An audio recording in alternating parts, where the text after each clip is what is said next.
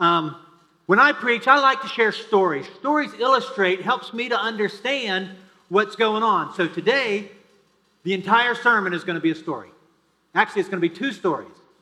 Um, they are both completely true, and uh, they are documented. They happened about 700 years apart, but they tie together nicely. Have you ever said something to the effect of, God, could I just have a sign? Of course you have. We all have. Our stories look at two guys, two very different guys, each of whom got a sign from God. The first guy was a king, King Ahaz. He became king as a young man. He was not a particularly good king. In fact, he was a vile tyrant who sacrificed his own children to the pagan god Moloch. But nonetheless, he was a king, king of Judah. Judah, in the Holy Lands, Judah is like the south part of God's promised land. So, right or wrong, King Ahaz is the leader of God's people. The second guy we're going to look at was not a king, far from it. He was an ordinary worker bee, a regular Joe. He was a skilled laborer who, as a young man, learned hard work and basic carpentry skills, probably from his father. He also learned right from wrong, probably from both parents. He learned to love and serve the one true God, not pagan idols or, or the false gods of our own making that tend to cloud our judgment. Okay, back to our first guy, King Ahaz. King Ahaz of Judah. Now, Judah was the south part of, of promised land. The north part was the kingdom of Israel. And then north of that was the kingdom of Syria. Israel and Syria both also had lousy kings who hated each other, but had banded together because they were facing an even worse king from the king of Assyria, who was, frankly, the worst of the lot. Um, Ahaz, king of Judah to the south, would not join with Israel and Syria to the north, so Syria and Israel got together and invaded Israel. And now Judah and King Ahaz are in big trouble. The kingdom of Judah is in big trouble. The invading armies are literally at the gates of Jerusalem. But they have a secret. They have a secret so powerful, not even the king can grasp it. You see, Judah was the land of the Jews, God's chosen people. God loved them and would not forsake them. Ahaz couldn't grasp the idea of God helping him, so God sent him a messenger to tell him. God sent the prophet Isaiah, who we heard from first thing this morning. So Isaiah shows up in the courts of King Ahaz and says, You're in big trouble. But I've got good news. You have hope.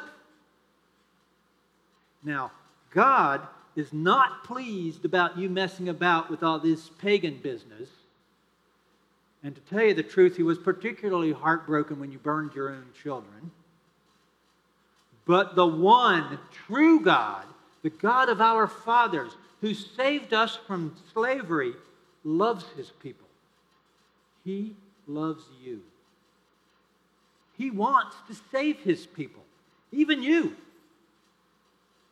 Now, God knows that you're not just hard hearted, He knows that you're also hard headed. So, He has given you permission, King Ahaz, No, not permission. He has given you instructions to choose any sign you can think of, and he'll do it for you. Ahaz could have had anything, including the wiping out of his enemies.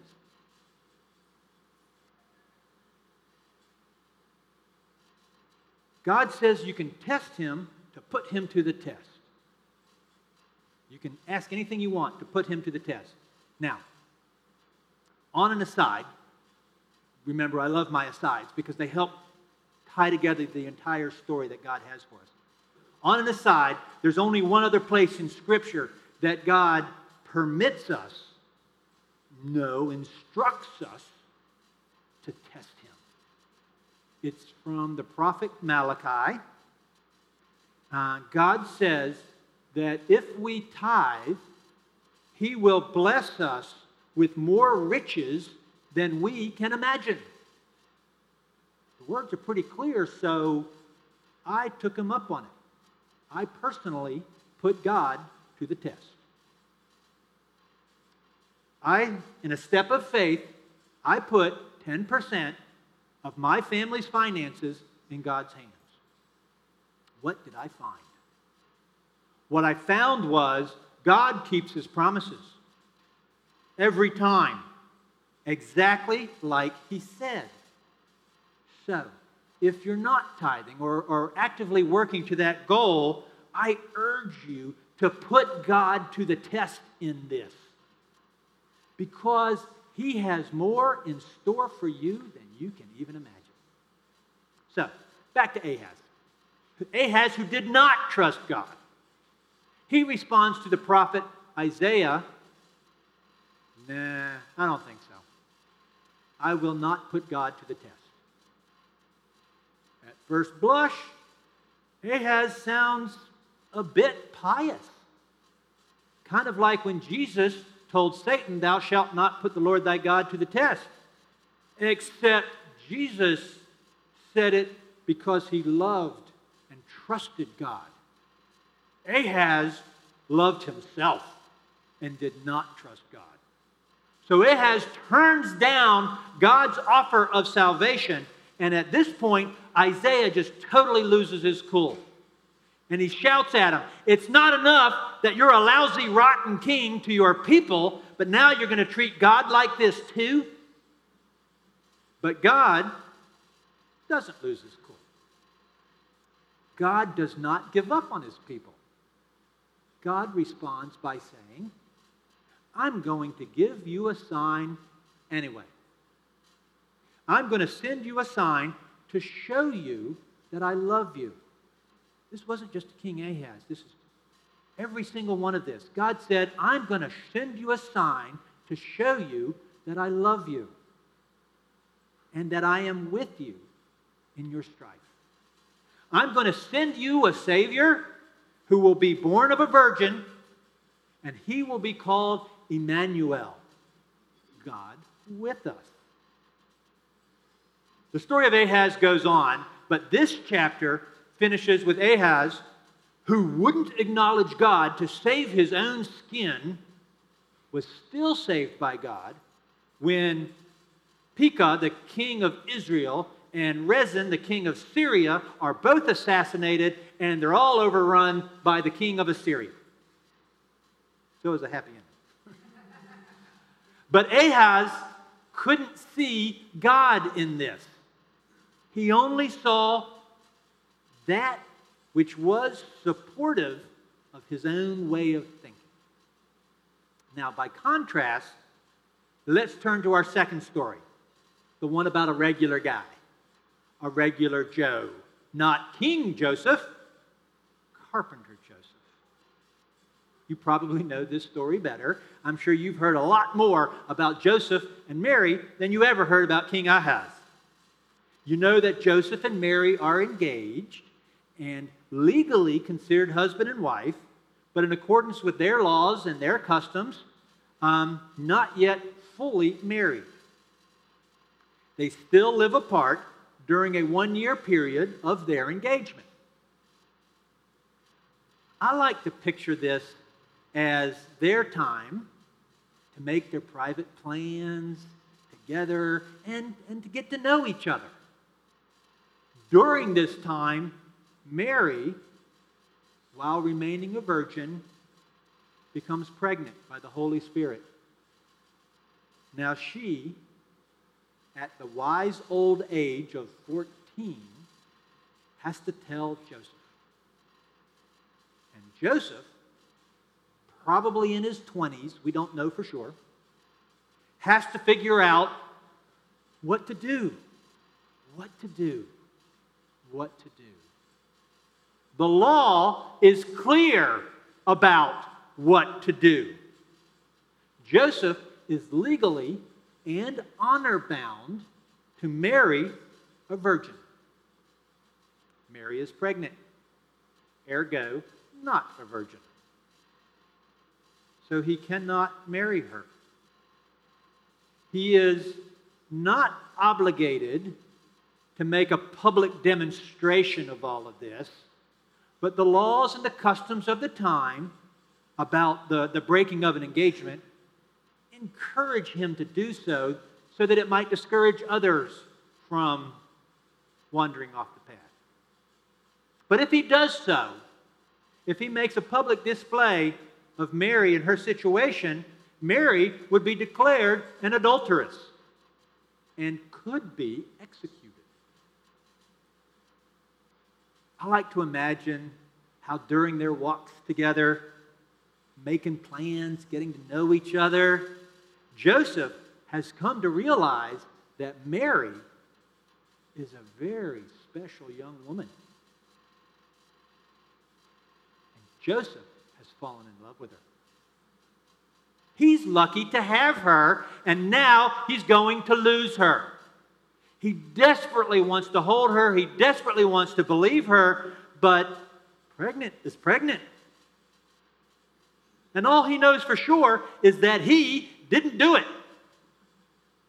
As frightened as she must have been, he was having his heart ripped out. He may have to lose her, but he doesn't have to hurt her. So he resigns himself to the inevitable that he must dismiss her, essentially divorce her, but he'll do it as quietly and discreetly as possible. You can imagine him sitting awake for nights after nights, trying to sort this out. I picture a young man in a, a sleepless haze, trying hopelessly to focus on a piece of wood on his workbench.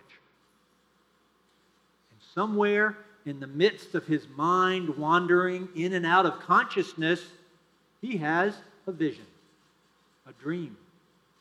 This is from Matthew.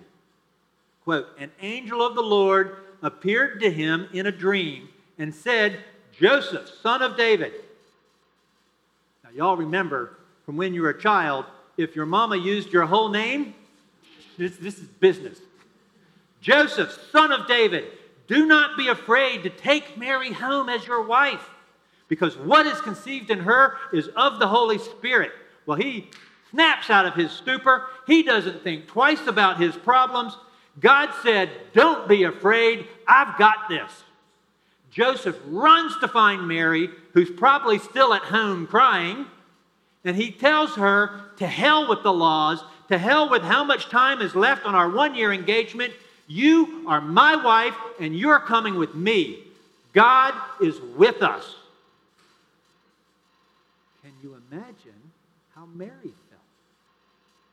She trusted God from the beginning when Gabriel came and said to her, You're going to get pregnant. And she said, Well, how's that? And Gabriel said, God's going to sort it out. And she said, Whatever God wants is okay by me. She trusted God from the beginning, but we might forgive her if she is understandably having some difficulty keeping her faith in these prevailing circumstances. Now, God has blessed her and Joseph more than they could ever imagine. And everybody who's a parent knows that every child is more of a blessing than you could ever have imagined. And all the more for their child. The same sign was given to King Ahaz and carpenter Joseph and is given to you and to me. The virgin has conceived and has borne a son. And he is Emmanuel, God with us. What are you going to do with that sign? Now, dumb, selfish, self centered Ahaz trusted only in himself and what he could manage on his own. Ahaz tried to solve his problems by turning away from God and doing things his way, not God's way. Joseph trusted in God and in God's promises of more than he could imagine. Joseph accepted what God had in store for him and moved forward in faith. Here's how you prepare for the coming of our Lord. Don't be a dumb Ahaz, be a regular Joe.